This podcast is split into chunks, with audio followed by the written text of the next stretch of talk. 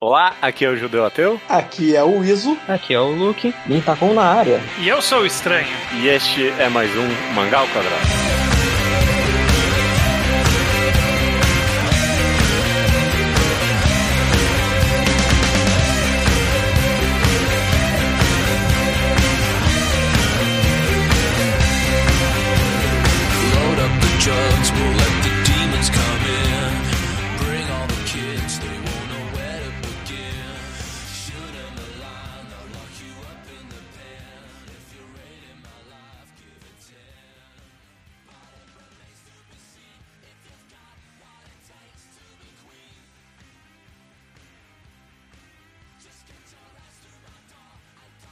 Maravilha, todo mundo. Sejam bem-vindos a mais um episódio do Mangal Quadrado. Tudo bem com vocês? Tudo, tudo. Tudo bem? Tudo em ordem. Esse é o de número 270. Estamos aqui, no Mangal Quadrado, num quadro. É, o que, que, que, que você tá rindo aí já? Que eu achei que era um número mais significativo. mas 270 é um número meio que qualquer.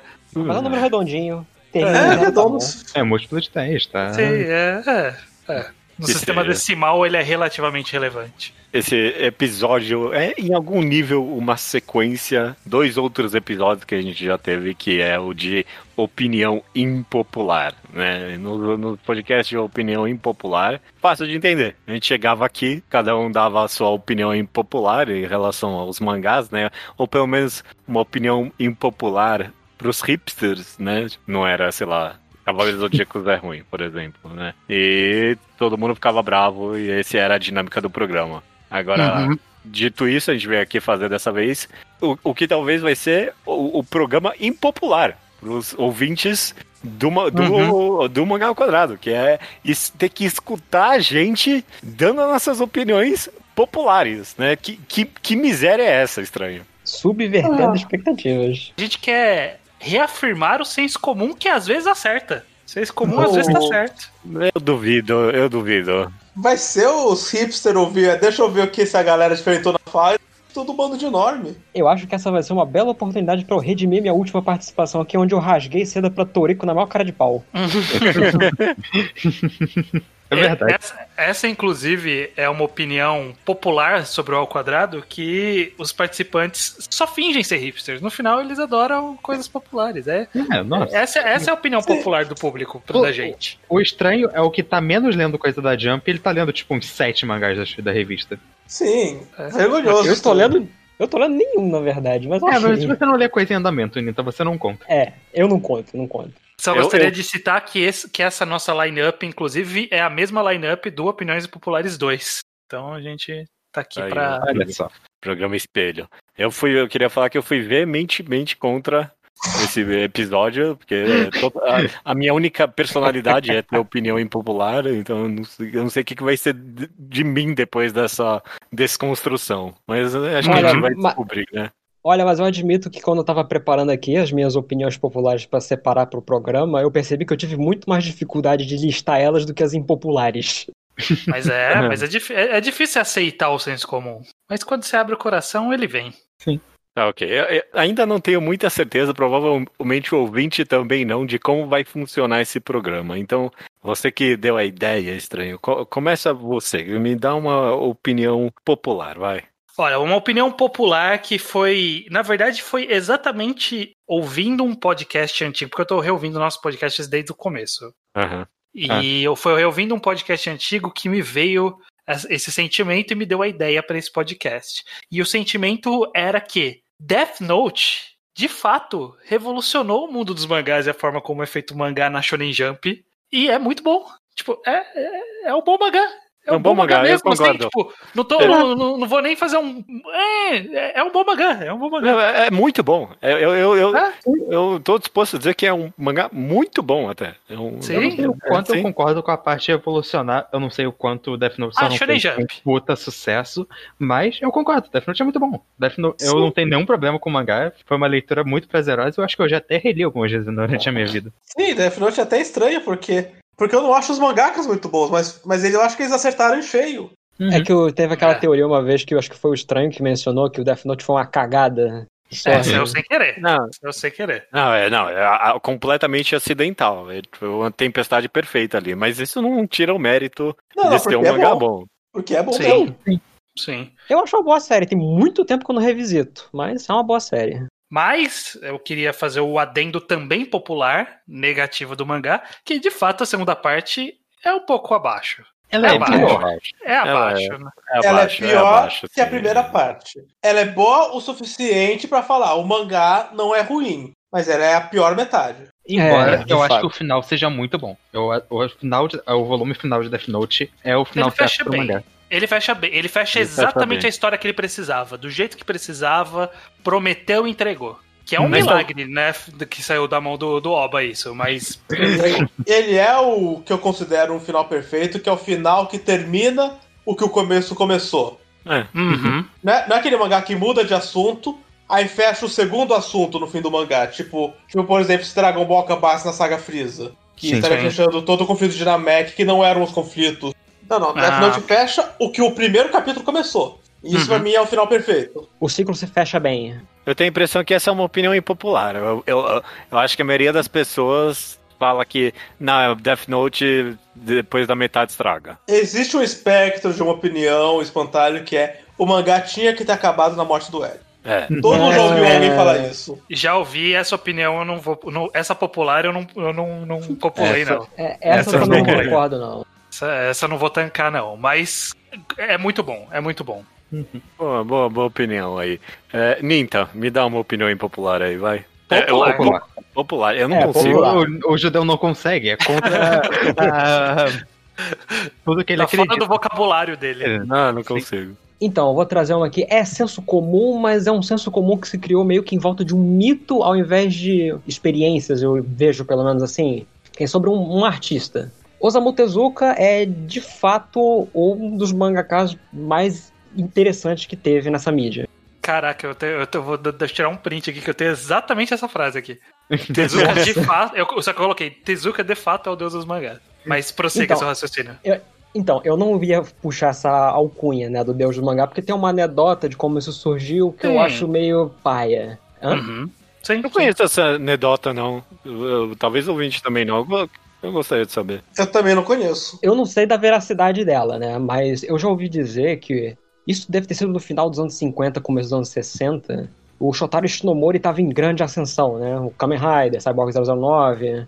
E os Sim. jornais da época, os jornais da época estavam noticiando o Shinomori como o, o rei do mangá, não sei o quê. E ele já era de uma geração posterior do Tezuka, né? É. Aí eu- dizem que numa festa que os caras se encontravam, né? O Tezuka e o Shinomori já se conheciam. Aí o Tezuka, competitivo como ele era, apontou pro Shinomori assim, mais novo que ele. Não, se você é o rei do mangá, eu sou o quê então? Aí o Shinomori meio sem graça, assim, tímido, "É, Deus...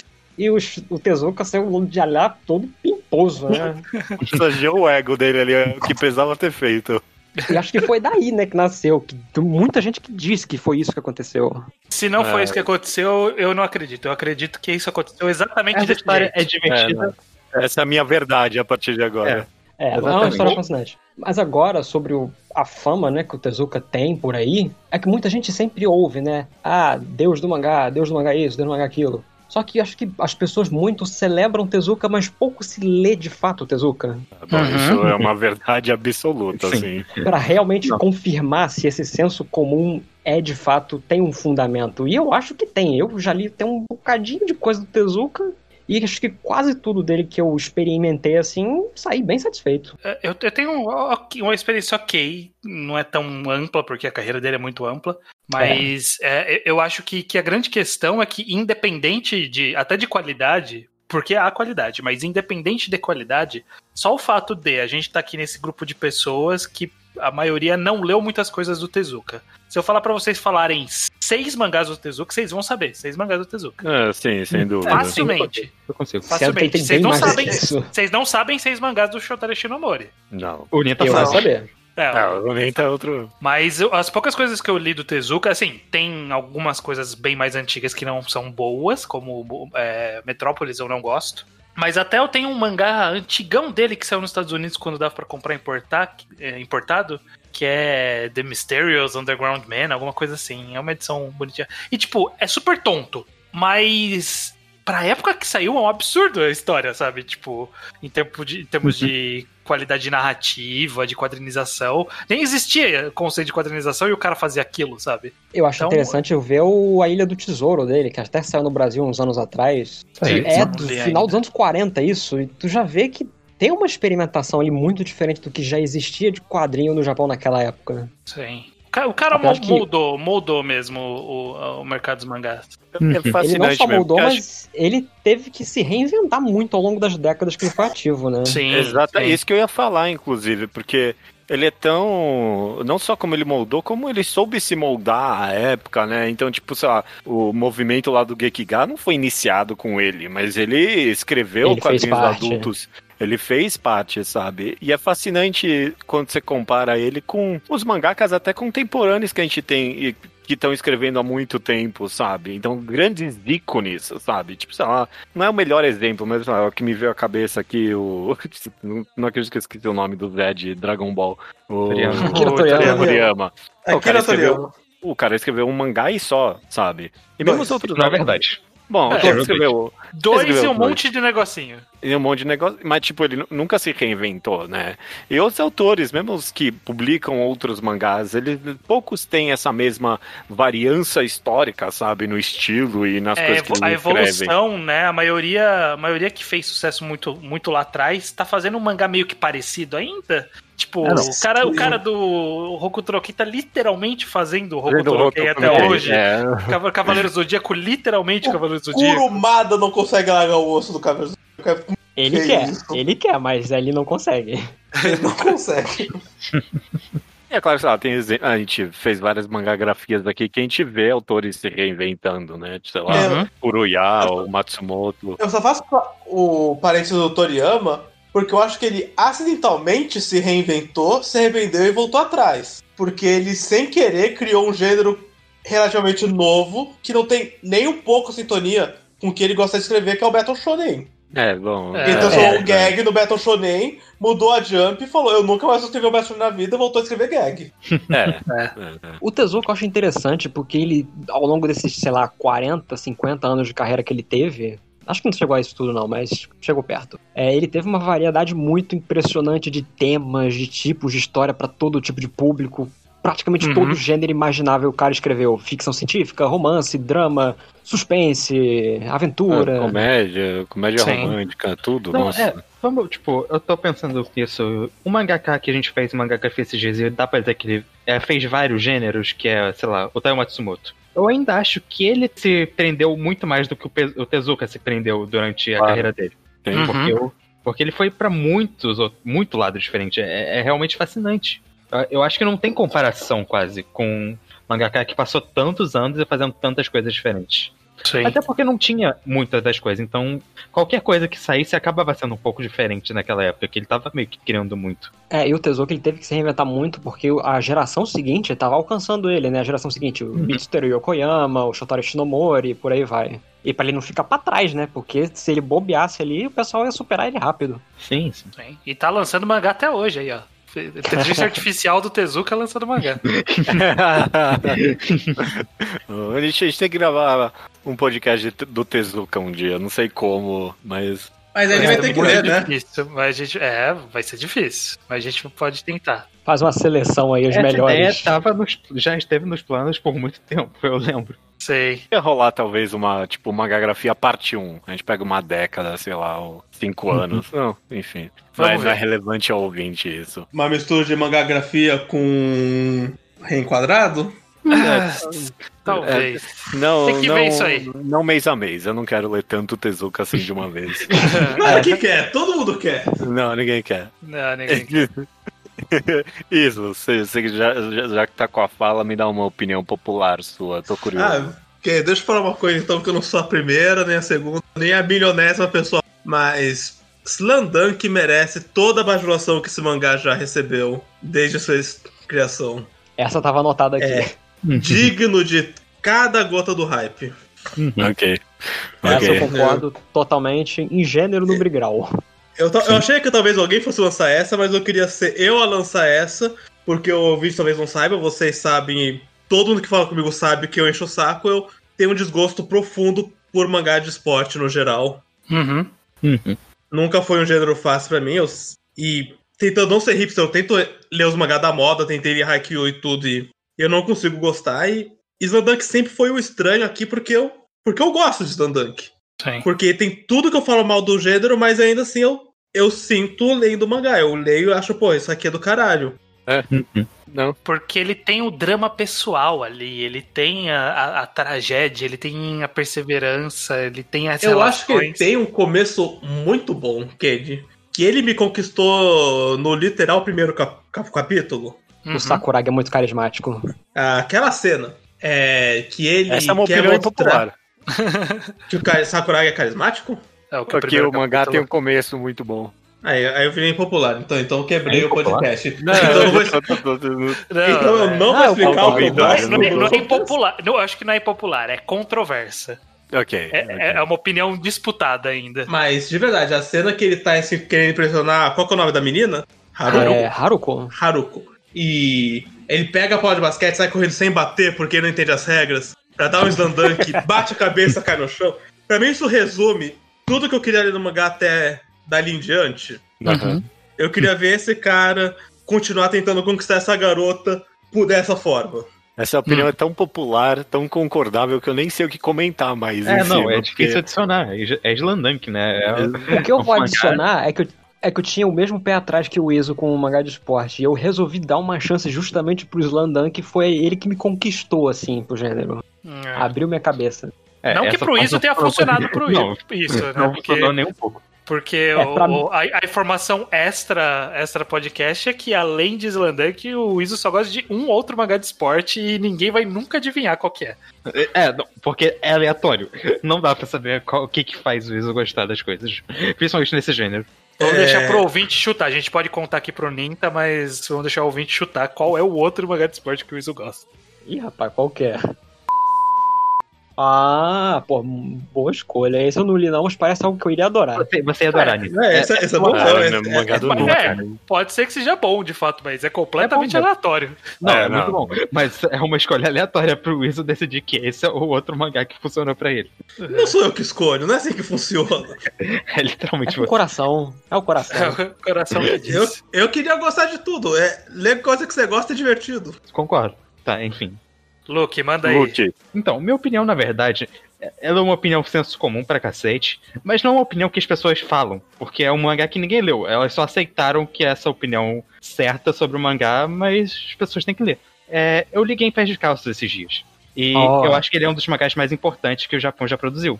E ele é bom pra cacete. E realmente merece ter esse crédito, ter sido um dos primeiros mangás a ser traduzido pro ocidente, ter, ter esse respaldo crítico e cultural que tem. É de fato impressionante. É uma leitura que, sei lá, eu acho que é quase obrigatória. Eu, tô- eu vou chegar a afirmar essa. E as pessoas deveriam ler, se elas É, gostam. eu- também. Até o final? Porque eu sei que tem gente que dá uma cansadinha ali no meio. O último volume é um pouco mais ou menos, mas não faz diferença nenhuma pro todo, sinceramente. É, eu, eu tava conversando com o Luke mesmo em off uns dias atrás sobre isso daí. Eu imaginei que ele ia trazer isso e de fato eu concordo total com ele, cara. Eu acho até um absurdo que isso saiu na Shonen Jump nos anos 70, cara.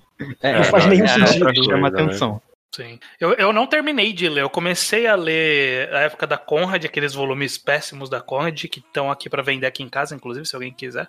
Mano, E aí eu comprei a versão da Conrad, e aí ele tá eternamente na minha lista de terminar de ler. Eu acho que eu li uns 3, 4 volumes. Agora eu tenho que voltar, ele é desde o começo. Faz muito tempo Uhum. que eu, que eu intervalei. Mas essa coisa de ficar puxando cada hora uma coleção diferente pra ler, eu nunca terminei ela. Eu preciso to- retomar. Vale um bastante dia. a pena, cara. Eu concordo com o Luke que no final ele parece que perde um pouco o gás, mas até aquele momento é excelente de cabo a rabo quase. uhum.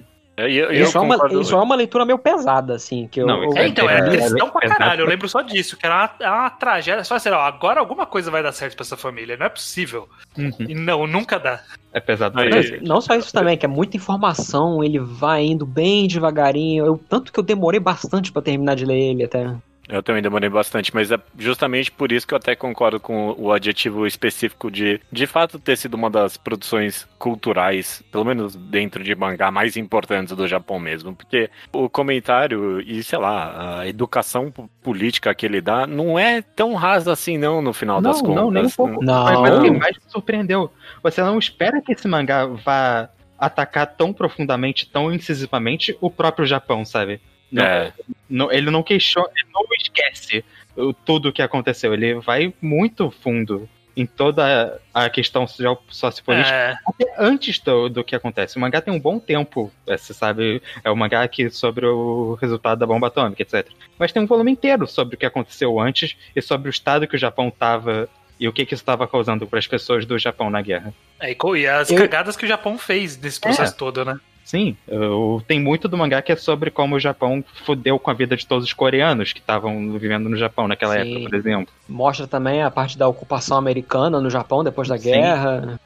Não, não é só a tragédia pela tragédia, tem todo o contexto político que fez ela acontecer. Dos Estados Unidos, do Japão, de, de todo o con- tudo o que aconteceu pra chegar naquele ponto. E Uhum. antes e depois. Ah, Mas acho que a informação que mais me fascina sobre ele é como que ele existiu na Jump naquela época. Assim, se bem que a Jump. A Jump ela nasceu pra ser um negócio meio transgressor já, né? Tanto que a ideia era Ela fazer uma revista aquele- nova. É, teve aquele mangá do Nagai também, né? Que também foi. é, o muito- Harente Gakuen. Nossa, o Harente Gakuen foi um absurdo quando você pensa nele. Tem, tinha a história de coletânea de terror também nessa época na Jump, lá do Daijiro Morohoshi, que é o Yokai Hunter. Tinha umas coisas muito esquisitas se a gente for comparar com a grade atual da revista de uns 20 anos pra cá. É engraçado, pô. Eu não acho que realmente acho o Game um negócio muito estranho de ter saído na Jump, mas ao mesmo tempo é fascinante porque ele tem um tom shonen na narrativa, só que ele é uma história muito pesada. Aí você vê o Game, por exemplo, ele é um protagonista de shonen. É, e, e acho que total. isso é uma coisa do mangá que é interessante. Ele tem esse tom meio tipo brigão, meio, é, determinado, etc. Que, que é Aquela coisa divertido. meio de acompanhar. hot blooded, assim, né? É, é o, totalmente Hot Blood. E eu gosto, acho que funciona muito bem. Eu fico imaginando como foi, tipo, a experiência de esperar toda semana pra ler game. Tipo, Não, é, é, animadão. Tipo, ó, deixa eu ler aqui, ó, a tragédia aqui. Animadaço. Minha, minha, Não, minha é- vida é tá ruim. Deixa eu ler essa, essa tragédia aqui no metrô. Judeu, você, vai, Ok. você não vai escapar, não. É, é, tem uma. Esse podcast inteiro foi feito para dar uma opinião específica, mas eu vou guardar ela, ok? Vamos dar, vamos dar mais uma rodada, pelo menos. A op- Aham. Uma opinião popular que eu tenho é que Yotsubato, eu acho que ainda hoje em dia ocupa o cargo, o espaço de o rei do Slice of Life. É, é quase insuperável para mim. O- a, a incrível competência de Yotsubato de contar e de fazer esse gênero em específico. E mesmo hoje em dia, ainda no volume 14 que ele tá, ele continua lançando capítulos melhores do que o que ele fez até agora, sabe? É, é impressionante. Não é tão comentado quanto deveria de ser, porque não é não, não é Chainsaw Man, né? Não é um negócio explosivo não é uma que todo mundo vai lá e vai reviravoltas. Postar uma imagem, mas é, é um absurdo presente que a gente tem como leitor de estar acompanhando o lançamento de Yotsubato, porque é, é outro nível esse mangá, sabe? eu, eu concordo plenamente. É um dos meus mangás favoritos. É um mangá que eu acho, tipo, completamente perfeito no que ele tá tentando fazer. Eu- E eu É. acho que não tem nada que chega perto. Chegam, tipo, a galera Não. de Yokohama, Kaidashi Kikoda tá chorando aqui, né? Mas É. Mas é que É, eu, tô, eu tô aqui, ó. Tem um Eu tô aqui observando. Eu tô aqui Yotsuba- observando só. O que o Tsuba faz não é o que o Yokohama faz. É, tem É, semelhanças. É outra pegada. E eu acho que é muito bom. Eu- é, o Azuma é um quadrinista excelente, um, um narrador excelente. E ele conseguiu sa- fazer essa história durar até hoje. E eu concordo. é, Os últimos capítulos teve alguns dos melhores capítulos do mangá inteiro.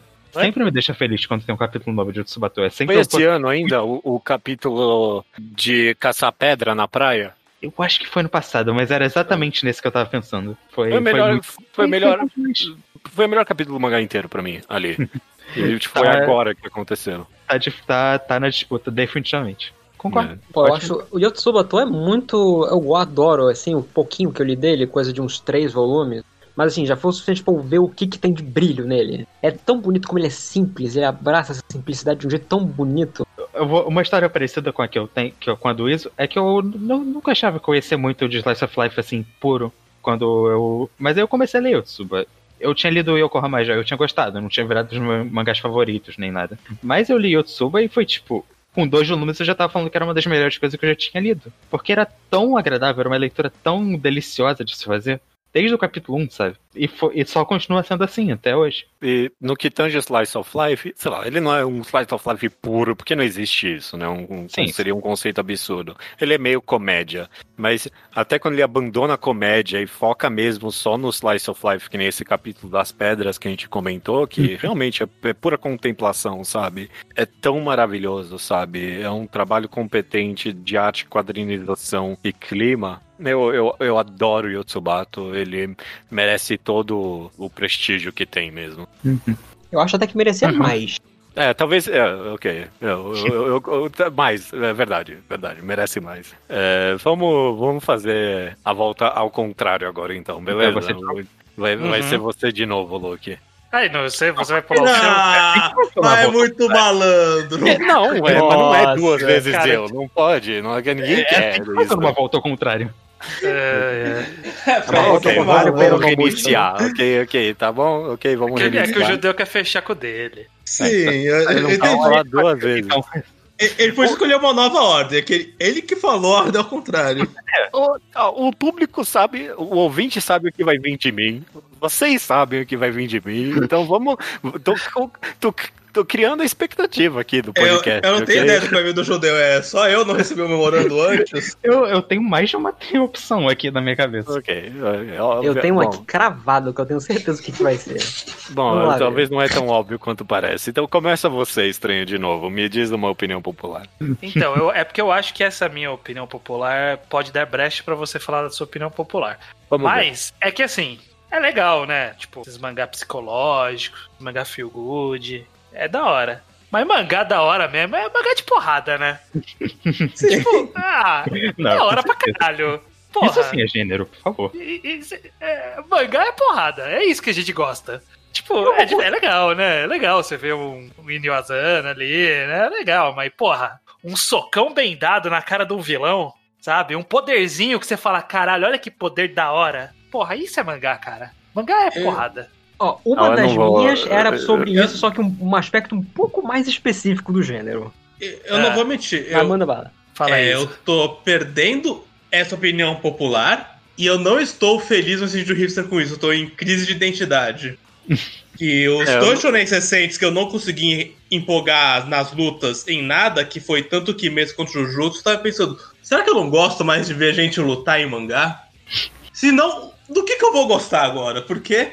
Porque eu quero sempre estar lendo os Battle Shonen, mas, mas eu não vou estar lendo as lutinhas com empolgação. Por que, que eu ainda tô nesse gênero? Eu tô em crise, de verdade. Eu não, eu não quero perder. Não, mas você Em gosta de. defesa, Você gosta de Unlucky, você gosta de. Oi. Em sua defesa, Enzo, é, o Kimetsu não é tão legal não também. É, não. Esse não é um programa de opiniões impopulares, mas beleza. Sim, sim. Mas Não, eu acho que essa tô- opinião é meio popular sobre o Kimetsu, mas aí é outra Mas o- questão. Esse Mas a minha questão é que, assim, eu, eu sinto que faz tempo que eu não leio um mangá que a luta em si me hypa, e eu acho isso horrível. Eu, eu quero passar muitos anos lendo shonen medíocre da Jump pensando, ó, que luta da hora! Mexe um poder, caralho!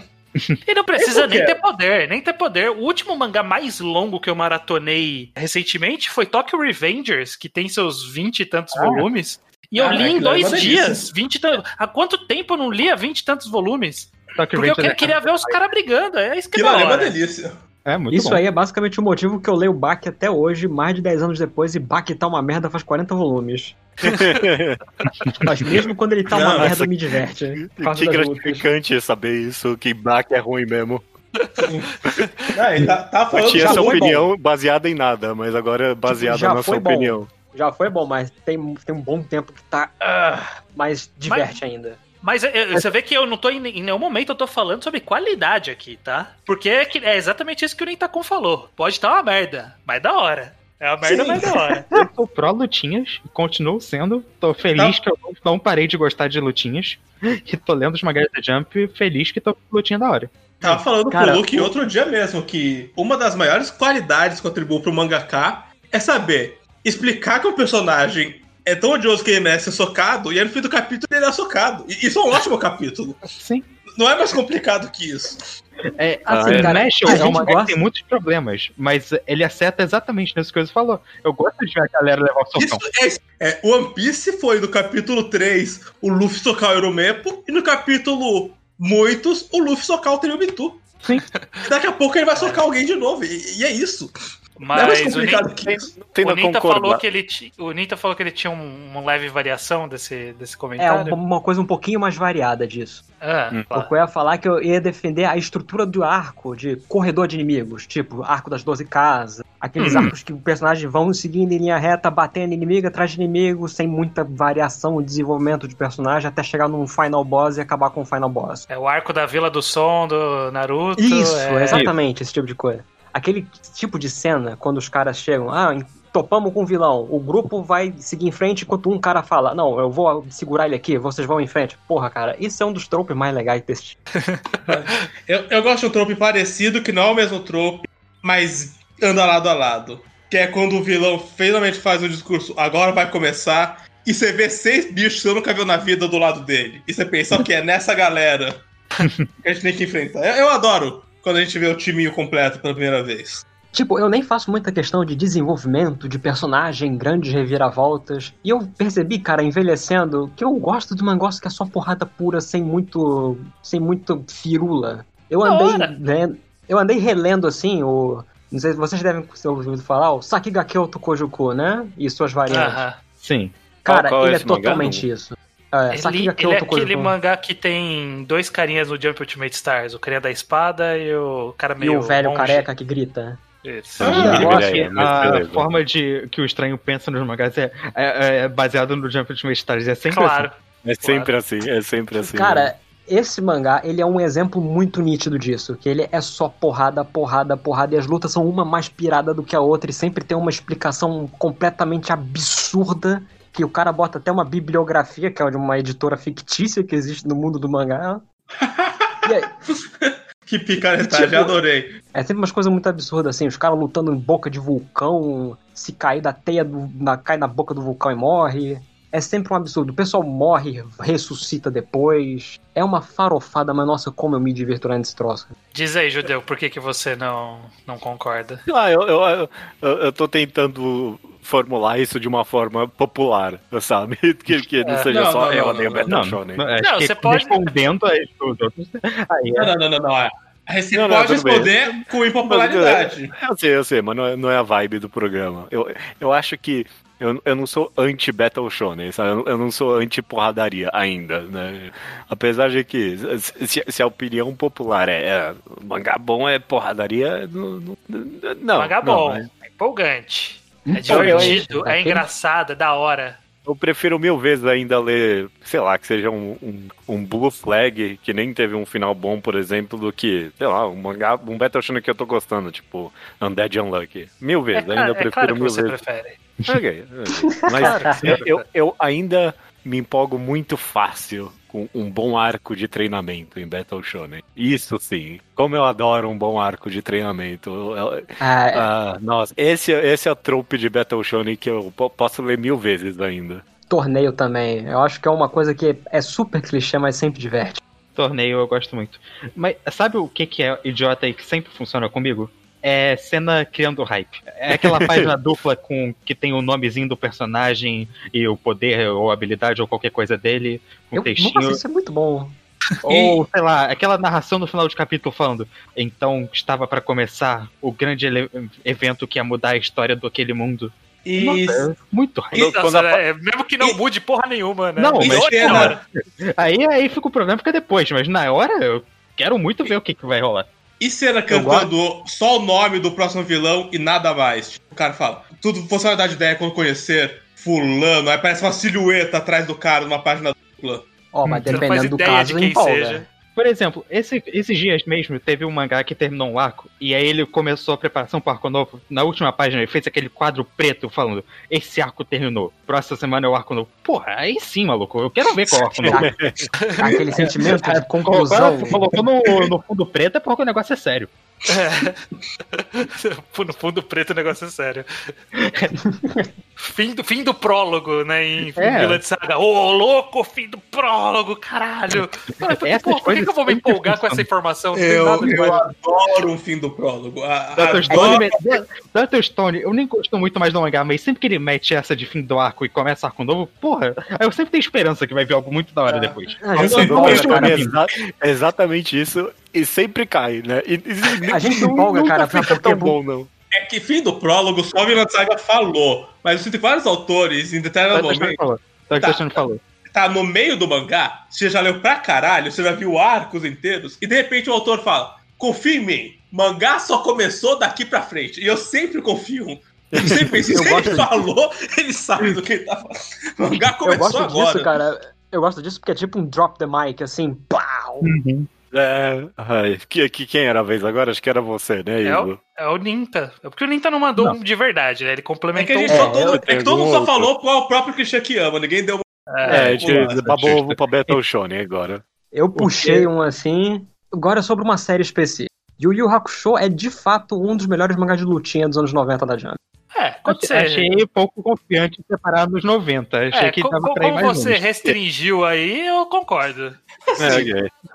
E eu, assim, eu Quais são os anos dizer, 90? Com quem a gente tá competindo, Bom, exatamente? tecnicamente One Piece, Naruto. Eu ouso anos dizer até que, sim, se eu botasse num top 10 geral do gênero na história da Jump, ele acho que ele fica ali confortavelmente numa posição, na minha opinião. Num O que eu top acho é 10, que né? ele. É, top 10 eu consigo botar, confortavelmente. É que ele tem muito das qualidades que a gente já elogia, sei lá, em Hunter x Hunter, já estavam ali no, desde o comecinho. Dá, tá, tá. Só que Só que, tipo, de um jeito daquele jeitinho meio rústico que o Togashi faz, e já me encantou ali de cara. A gente vê a sementinha do que vai virar Hunter x Hunter em Yu Yu Hakusho em, em todo o arco, isso. A gente vê. Sim, ele tem, tem um charmezinho ali, cara. Até no começo, antes do Yusuke reviver e tal.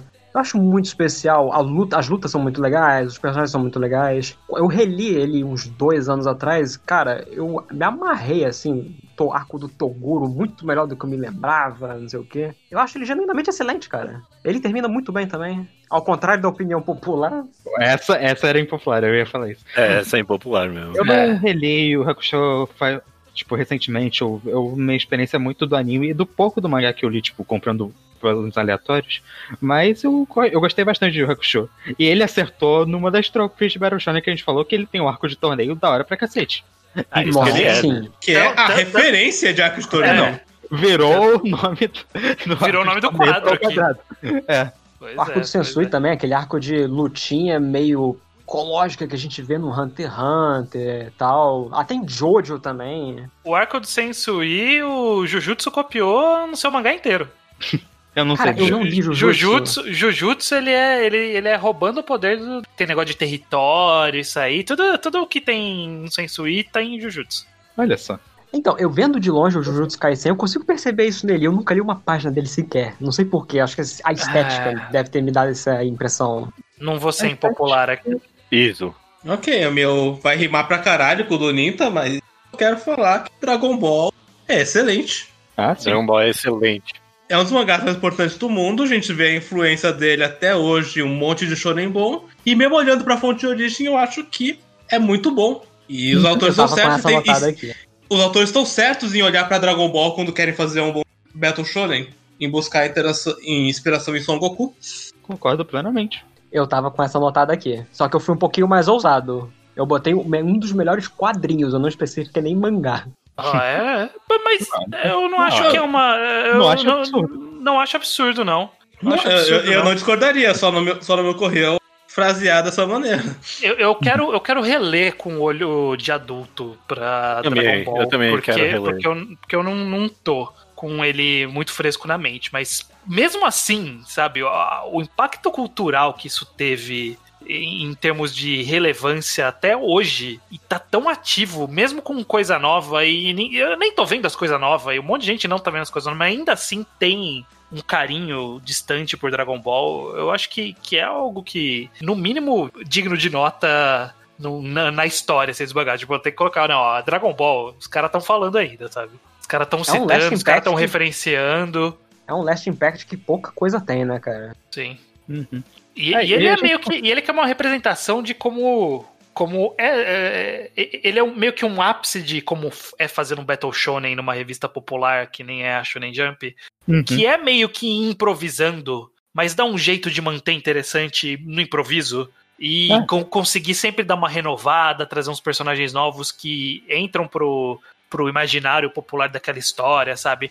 Porque não é que nem um Bleach que não conseguiu renovar seus personagens, sabe? Que quando ele tentou fazer arco com caras novos, ninguém lembra dos caras novos, todo mundo lembra só dos antigos, sabe? É, Não, o Dragon acho- Ball, todo mundo lembra do, do Ubi, que apareceu em um capítulo. Sim. Eu É acho fascinante, cara, que o Dragon Ball, cara, ele tem uma dinamicidade de luta, assim, que tem pouca coisa até hoje, e é muito engraçado ver que o Toriyama desenhou aquilo quase por instinto.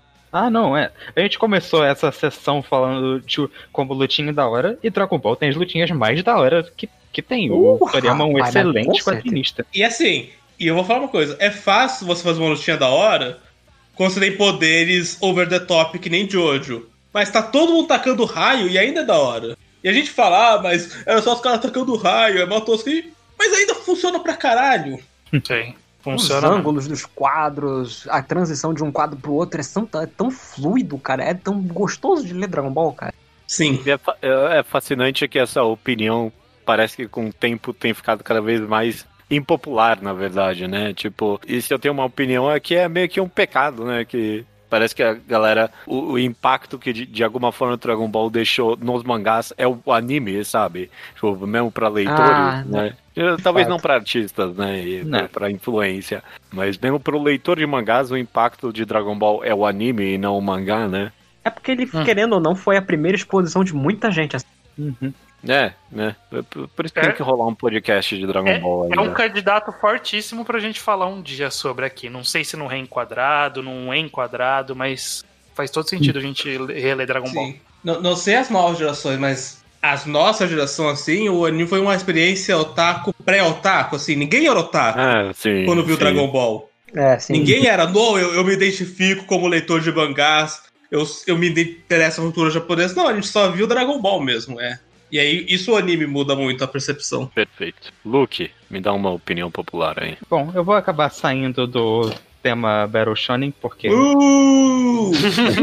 Eu tenho um, mas eu não quero falar isso. Vocês sabem o que, faz- que eu vou falar Faz o que e. seu coração manda, faz É, aí. É, enfim.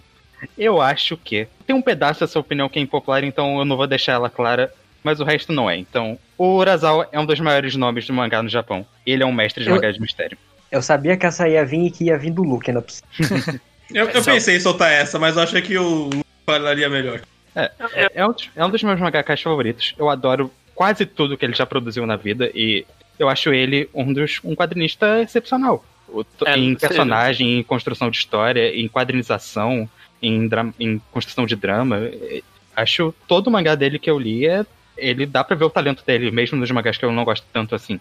Que, não, que são pouquíssimos. Eu tenho as minhas ressalvas com o Urasawa, assim, tipo, os finais que eu não costumo gostar muito, que ele às Essa vezes que enrola também. comentei. Que ele É, às então, mas vezes acho que enrola é, e tal. eu ia comentar Mas isso eu acho também. ele um artista bem acima da média, assim. Não, ele não é, ele não é acima da média, ele é excepcional. Eu, eu- eu concordo. eu concordo. Ah, tá, eu achei que o, que o judeu ia jogar pra baixo, ele jogou pra É, cima. né? É, né? Ah, é opinião popular, vamos lá, vai. Eu concordo 100% contigo, Luke, mas eu concordo que no geral, e e é uma opinião popular mesmo, de que a maioria dos finais dele é, deixa a desejar um pouquinho, mas, mas é uma opinião que se fala tanto, e eu acho que na real isso tira muito pouco no geral da qualidade dele como um quadrinista e um, um contador de história de suspense, sabe? O, o cara manda bem demais no que ele quer fazer. Mesmo que você não Uhum. goste muito dos finais, por exemplo, o Monster, que eu amo o final de Monster, eu sei que o Nito odeia, eu sei que Eu mais gente não odeio o gosta. final de Monster, cara. Mas Eu odeio também. O mangá de Monster, ele tem várias histórias dentro dele, aquelas vinhetinhas do Urasawa. Nossa, Você vê que pelo ele é um Deus. gênio contando esse tipo de história, contando essa história pequena e em caracterização, em narrativa pequena. pequena. que eu ia completar o look, eu acho que o Urasawa ele tem um talento ímpar em mostrar o drama humano na situação. Porque Sim, sim. qualquer. Não importa o mistério, seja ele uma coisinha pequena, um homem foi assassinado na própria sala, ou uma coisa grande, tem uma conspiração de século envolvendo o desenho de um morcego. Você sempre vê da perspectiva de um cara que tem problemas muito pé no chão. Uhum. E a Sim. perspectiva dele é muito humana e você entende rápido quem é aquele homem, porque ele tem problemas, porque ele tem sonhos, porque. E Monstro funciona por isso, porque tem muita vinhetinha desses secundários que eles te marcam, porque eles. Eles mais são capítulos, mas eles têm histórias. Sim. Boas. É. E, Ah, e- Steiner, né, por exemplo. Eu, eu, eu briguei com um Monster, eu fiquei muito puto, eu não quis mais ler Urasawa. Eu li Billy Bat, eu, eu lembrei de o quanto eu amo esse mangá, o quanto ele é bom. Não, Monster, Uhum. aquele primeiro volume dele, que é quase uma vinheta um pouquinho maior, né? É tipo, é possivelmente um dos melhores, tipo, volumes, sabe? Da história dos mangás. É muito É, bom. não, é, é quase perfeito. E poderia ter terminado a história ali, tipo, de certa forma, É, é. Ser um final meio aberto e tal. E seria excelente. É Assim, extremamente eu bem que- construído. Eu posso Eu não concordo. gostar muito dos finais do Urasawa, mas eu tenho que dar o crédito que o cara sabe prender muito bem a nossa atenção com suspense. É, e- Ele conta muito bem a história. Eu acho que esse é, esse é todo o ponto. Ele é um bom É. contador de histórias. Te prende, não tem o que fazer. É. Você pode até estar odiando naquele momento, mas tá preso na história. Sim. Inclusive, você pode é o que você pode- aconteceu com um dos mangás dele que ninguém leu aqui, que só eu, que é o Rap. Esse mangá, eu passei o man- a leitura inteira frustrada com vários elementos dele, que não vem ao caso, mas eu li até o final, eu li tipo três dias, eu li oito volumes num dia só. E eu li puto, mas o Urasawa é muito bom em fazer você querer continuar lendo. Fato. É, é sempre assim. Uhum. É, Ok. judeu. Chegou a hora. Chegou a hora. Eu acho Não dá que pra escapar, o- não. é- é- esse podcast inteiro foi só pra eu falar isso. E o que eu vou falar agora é o máximo que vocês vão conseguir arrancar de mim, ok? One Piece é divertido e continua muito divertido, ok? Tá bom? Estão satisfeitos? Eu tava jurando que ia ser Naruto. Eu, acho, eu, t- eu não sabia o que ele fala. Naruto terminou com muita gente desgostando da reta final. E tava no volume 70 e pouco. Foi quando terminou Naruto. One Piece tá indo pro volume 100. E tipo, bem ou mal, One Piece ainda é One Piece. Ainda é o mangá que ainda tá seguindo nessa das pessoas. E a galera ainda tá empolgada com One Piece, que nem tava empolgada 50 volumes atrás. E, Uhum. e- e eu acho que é um mérito gigante do Oda é, conseguir manter esse pique até agora. É, Não, É, não é é. normal. Mangás não duram tanto quanto One Piece. Mangás não duram tanto quanto One Piece, sendo ainda vendendo o que o One Piece vende, ainda tendo a esse gato, popularidade que o One Piece tem. Não, e, e- isso que eu tô disposto a falar que, sei lá, One Piece teve momentos baixos, tão baixos quanto pra mim, eu, eu acho pelo menos, tão baixos quanto os piores momentos de Naruto. Mas ele soube se recompor, que foi algo que Naruto nunca conseguiu fazer, sabe? Quando ele caía, quando ele caía, ele só ia pra baixo, sabe? Ele não, se, se, se ele voltava a ficar melhor, era um ou dois capítulos só. Mas no geral, a qualidade dele só foi descendo. E o One Piece, sei lá, teve Dressrosa, que possivelmente foi o pior momento da história inteira, pra logo em seguida. Alô? Oi, oi? O Ninta gosta muito do Dressrosa. Ah, tá, ok. Bom, essa é- aí é uma opinião impopular sua, Ninta. Nossa, não, isso não pode não. Mas é o que eu- a minha conclusão é que depois de Dressrosa veio pra mim um dos meus arcos favoritos do mangá inteiro. E, e não é só Naruto, é pouco Battle Shonen que consegue se recompor depois de um arco ruim. Normalmente é só pra baixo, sabe? Só piora. E o One Piece um dos méritos dele é dele- dessa duração toda de ele conseguir se manter popular. Eu, eu- eu acho que é, diz respeito a isso, de que ele piora, mas ele melhora, assim. Uhum, de acordo. E é, meio que só, só um adendo indireto. é, e, é, e é meio que ah, a relação é indireta, mas esse podcast, se a gente for na gênese da existência desse podcast, ele só existe por causa de One Piece. É. Porque se for voltando na, na existência de eu criar um podcast, de eu ter uma comunidade no Orkut sobre Shonen Jump, tudo volta à comunidade de One Piece, que é onde eu conheci o Isa, inclusive. Sim. E, e tem uma gênese, uma árvore genealógica que você for descendo resulta neste episódio do Magal Quadrado. Bom, eu, eu digo que a história do Mangá ao Quadrado deve tanto a sua origem ao Piece quanto a Naruto, porque aí entra a minha É, isso é história, verdade. então. Isso é verdade. É, minha- eu nunca teria lido mangá se É. não fosse O Naruto. pai e a mãe do Ao Quadrado é Luffy. É, e Naruto. Naruto e One Piece. É tipo o Hashirama e o Madara fundando Konoha. Cara, Ai, ai. Que absurdo. Beleza. A gente vai encerrar aqui. Vai querer fazer uma rodada quick. quick... Vamos, vamos fazer uma rodada quick aí, vai. Opiniões populares rápido aí, que vocês têm aí, últimos itens aí na, na lista de vocês aí. Sem, sem muita discussão. É. Ó, eu tenho, eu tenho uma opinião popular negativa. Hum, Que não é meio negativa, tipo, é, é- é semi-negativa. Mas é, é impopular neste podcast, mas popular mundialmente, que Neuro, que a gente gosta tanto, tipo, ele nem é tão bom assim. Sabe? O É, Magenta é, tem no é. Gabi Neuro, o, do mesmo Nossa. autor de Assassination Classroom. Tipo, tem coisa legal, mas todo mundo que leu depois do hype de alguém falar que é muito bom, fala, é, nem é tudo isso, e realmente não é tudo isso. Não é tudo isso, não. Ele tem aquele um arco muito bom, que a gente já fez um podcast sobre, e de fato é muito bom, né? Sim. Mas tirando isso, ele é ok, vai. E até esse arco ele tem uns momentos ok, vai, né? É, não é tudo isso. Eu tenho que reler, faz muito tempo que eu li. Eu li na época que tava saindo. É, então, eu também. Alguém mais tem um quick aí pra jogar? É, eu tenho um aqui que acho que nesse podcast é meio impopular, mas num geral as pessoas parecem concordar. Rumiko Takahashi é uma gênia da comédia. É, ok, não concordo mesmo. Eu, Eu não tenho conhecimento pra opinar. eu tenho Cara- conhecimento limitado que eu uso pra concordar plenamente, como se eu tivesse conhecimento co- total. Cara, tudo que Você ele só leu o Rani- é... Meio, é isso, né? Ali É. é meio. É, mas eu tenho o mesmo conhecimento e a opinião contrária. Então, mas a Rumiko Takahashi eu acho ela genuinamente muito boa em comédia. Ramamei é um dos meus mangás favoritos de comédia. Urusei Yatsura eu gosto muito. Mason e Coco é comédia romântica com comédia em ênfase grande. Sempre me diverte.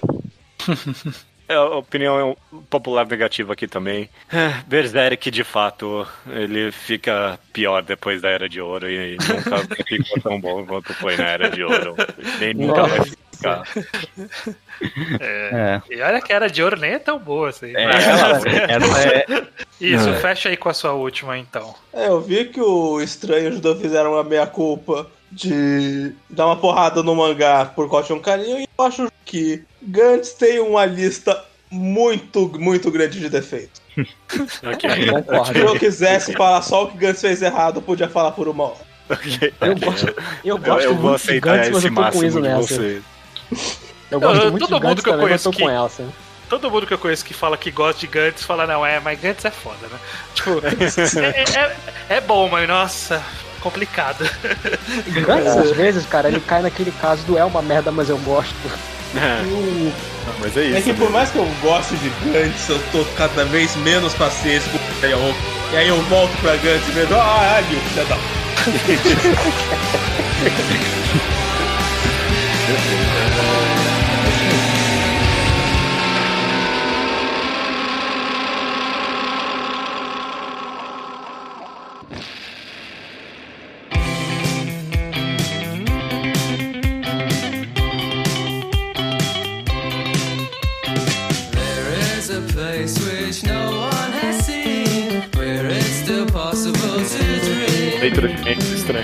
Do Magal Quadrado número 269.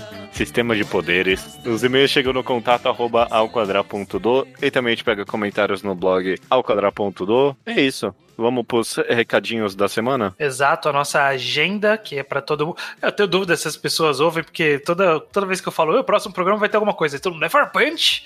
Não, não é Farpunch ainda, a gente avisa.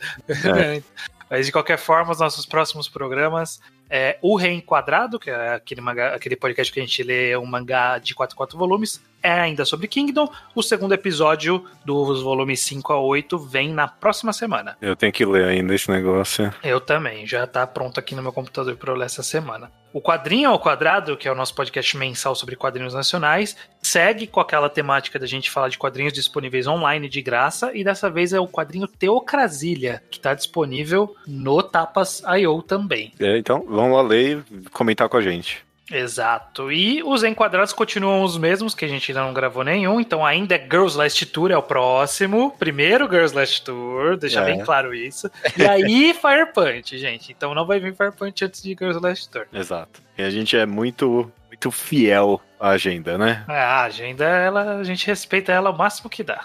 Perfeito. Beleza, então. Vamos agora pro Slowbook Report, que é coisa que não tem Uhum. a ver com o programa. Só do Gustavo, da Bahia. Quer saber por que nenhum dos participantes do podcast leu até agora Billy Bat. E também quer saber se há alguma possibilidade de fazer um reenquadrado de tal. O, o Iso e o Luke leram, né? Billy Sim. Bat. É, até neste programa é citado de passagem isso, a existência Uhum. deles terem lido. E eles gostam bastante. Eu tô pra ler ainda, Eu também. acho que você também. Mas Eu não tem cara, não tem cara de reenquadrado, eu acho. É, você acha que não, é? Não, de reenquadrado, eu tenho, eu tenho minhas dúvidas se, se Urasawa é bom pra um reenquadrado. Ah, não, Talvez desculpa, um é, eu- reenquadrado. Eu fiquei confuso com os nomes do, Ah, tá. dos podcasts. É. Não, reenquadrado eu não quero mesmo, não. Não quero comentar de Billy Bat por seis meses. Não, obrigado. Eu quero, É. se eu for ler, eu vou ler tudo de uma vez e a gente comenta tudo de uma vez. É, eu- vai- talvez um dia tenha um episódio Billy Bat só.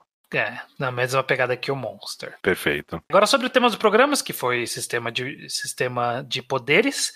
Uhum. O Diego Mendes ele diz o seguinte: uma coisa que eu queria ressaltar é que um bom sistema de poderes é aquele que os poderes refletem a personalidade, desenvolvimento ou algum detalhe do personagem. Por Uhum. exemplo, Nen, de, de Hunter x Hunter, e dobra de elementos de Avatar The Last Airbender. É. Tem personalidade no, no Avatar? Achei que todo mundo do país tinha que ter aquilo. É, mas poder. é, ele é meio. Não, não é xenofobia a palavra. Ele é. é, não é restrito também. Mas é, tipo. ele, ele padroniza as pessoas dos É, países. Em algum nível, pelo menos, sim. Aí é claro, sei lá, tem personagens que quebram a expectativa e tal, né? Uhum. Mas, é, tipo, essencialmente, né? ah, Todo mundo da Nação do, do Fogo é um pouco cabeça quente, sabe?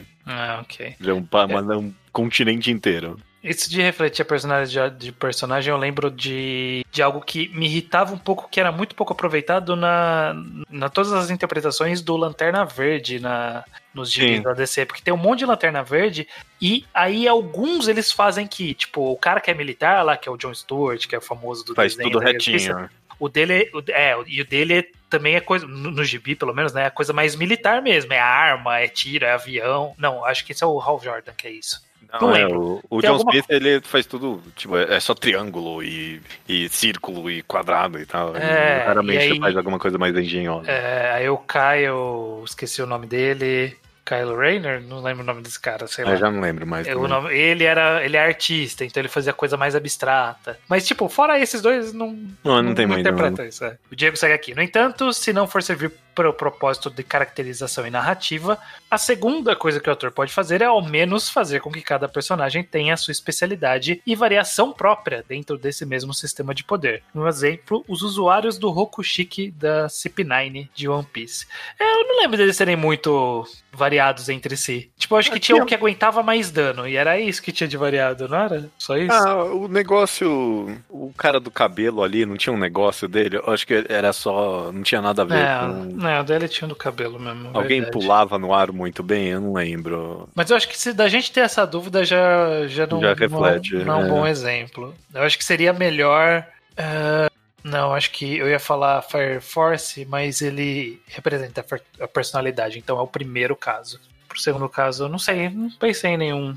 Nem, nem, o, de- nem o NEM, por exemplo, é tão bom nisso, né? Tipo, Porque, beleza, ele tem várias características, mas cada pessoa inventa o que quiser dentro dessas características, que nunca é tipo, ah, não, esse cara ele é muito bom de emissão, sabe? Não, ele é muito bom de fazer fumaça. Do não com- dele, é. É, exato, exato. É. Eu não, eu não consigo nem pensar em algum exemplo agora de tipo, ah, em algum nível Naruto um pouquinho nisso, mas não tanto também. Mas Uhum. o exemplo específico, por exemplo, do Rock Lee em Naruto, né? Naruto tem o quê? Tem Genjutsu, tem Ninjutsu e tem Taijutsu, né? Aí, tipo, o Rock Lee é o cara do Taijutsu, né? Acho que nesse Uhum. sentido é bem feito. É, talvez. Mas, sei lá, um personagem no mangá inteiro. É. O próximo comentário aqui é do Edivaldo Rodrigues da Silva Filho. Ele comenta, um, achei interessante, sobre o sistema de poderes de batalhas indiretas em animes Uhum. como Beyblade, Bakugan ou uma certa franquia de trens, né?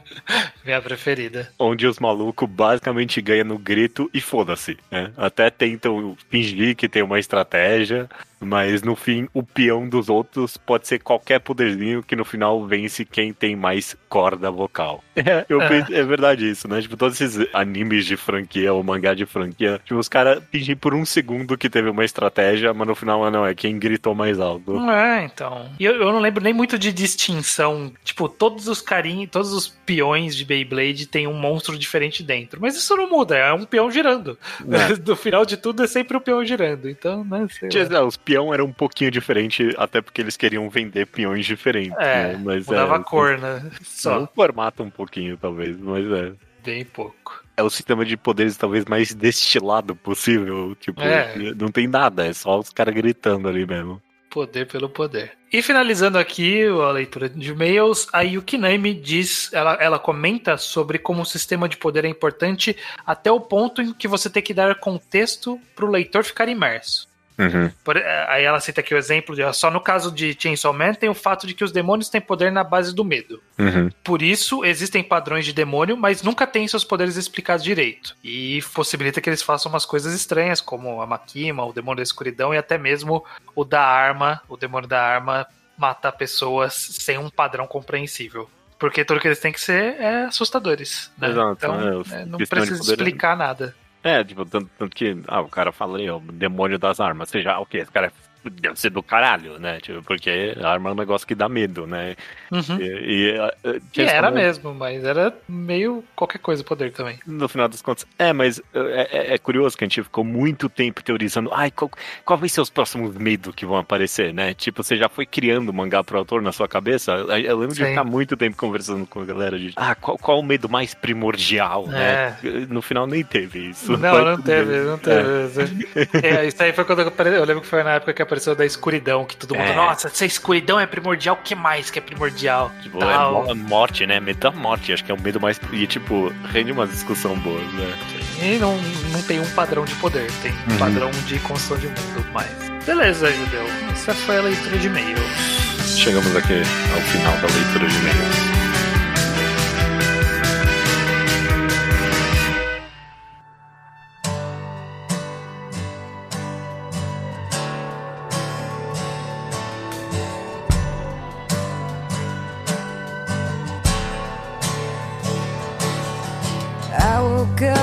Four in the morning, clear as all hell that you'd already gone.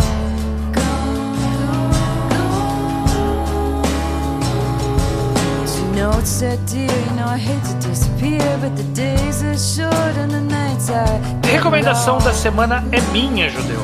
Eu sou assim estranho, não tenho a mínima ideia, estou muito curioso. A minha recomendação vai ser de um mangá de um volume concluído chamado My Broken Mariko. Ok.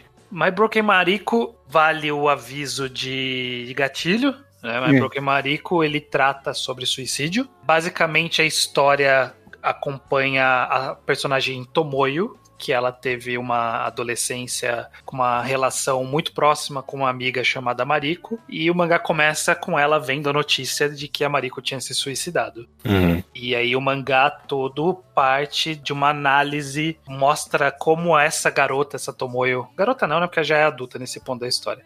É como ela vai lidar com o luto, como ela vai lidar com as memórias dela, do que ela pensa que ela poderia ter feito, o que aconteceu, como foi a vida da, da Mariko até ali, que ela teve uma adolescência bem complicada, é uma, na verdade, a adolescente tem uma vida inteira complicada de abusos, de abandono, depressão, vários problemas. E basicamente é um mangá tratando do, do processo de luto dela, né? O que, que ela vai fazer pra lidar com, com essa morte na vida dela. Eu achei um mangá bastante cru, assim, bem direto mesmo na cara desses tópicos, não tenta passar um- uma camada de açúcar por cima pra amenizar, porque não é um assunto mais leve. Uhum. E ele trata de uma forma bem honesta no sentido de que, olha, essas pessoas quebradas, elas estão quebradas. E é difícil lidar com as pessoas que estão quebradas, sabe? Porque Uhum. é, é um histórico, não é uma situação, né? Então, muito da história da pessoa tentando, dessa Tomoyo, tentando refletir no porquê que a, que a Mariko tomou essa decisão agora, depois de tudo pelo qual elas passaram. E o mangá tenta trabalhar um pouco em cima disso e trazer algumas visões do que ele acha sobre isso, todo esse processo de luto e, e o que vem depois de você perder alguém pra uma, uma situação tão traumática dessa forma. Ok, eu ok. acho que é, que é bem interessante, é uma leitura bem legal. Só eu, eu, eu tomei conhecimento desse mangá porque eu vi uma capa dele. Boa capa. É, então, a gente segue o perfil do. O do Ao Quadrado segue um monte de, per- de perfil de editora americana. E aí vira e mexe aparece ali, quando eu tô no Tweet Deck, aparecem uns anúncios ali. Aí apareceu um anúncio que tinha sido licenciado. Aí eu perguntei se era bom no meu Twitter, falaram que era bom, fui atrás antes de ler a versão daí, daí impressa. E, Aham. e achei muito bom mesmo. Acho que, que vale a pena. Acho que, que é uma, uma leitura. Ela é bem rápida rápida, porque é curtíssimo, são quatro capítulos em um volume, mas eu acho que é bem significativo. Excelente, eu, eu acho que eu também já tinha me deparado com My Broken Marico, talvez justamente porque foi licenciado. Mas Uhum. não- eu não li, não li, não vi ninguém recomendando muito incisivamente nem nada. Eu tô, não tinha nem a mínima ideia do que era a história. Bem capaz de eu ler, curtinha, eu tô, tô Uhum. curioso agora e eu tô num, tô num bom momento pra ler algo bem depressivo. é, se- se- sempre bom. E tem um bom nome, né? My Broken Marico. Excelente mesmo. Que Boa capa, nome. bom nome. Primeiro mangá da autora, não tem nada aqui além disso. Não, é, pois é, eu, eu fui ver antes de recomendar, não tinha mais nada dela, curioso. Mas Alguém- beleza, Alguém pra ficar de olho. sim, fica, ficarei de olho. E é isso, fica a recomendação de My Broken Marico. Recomendação feita, só falta dizer até semana que vem. Até semana que vem.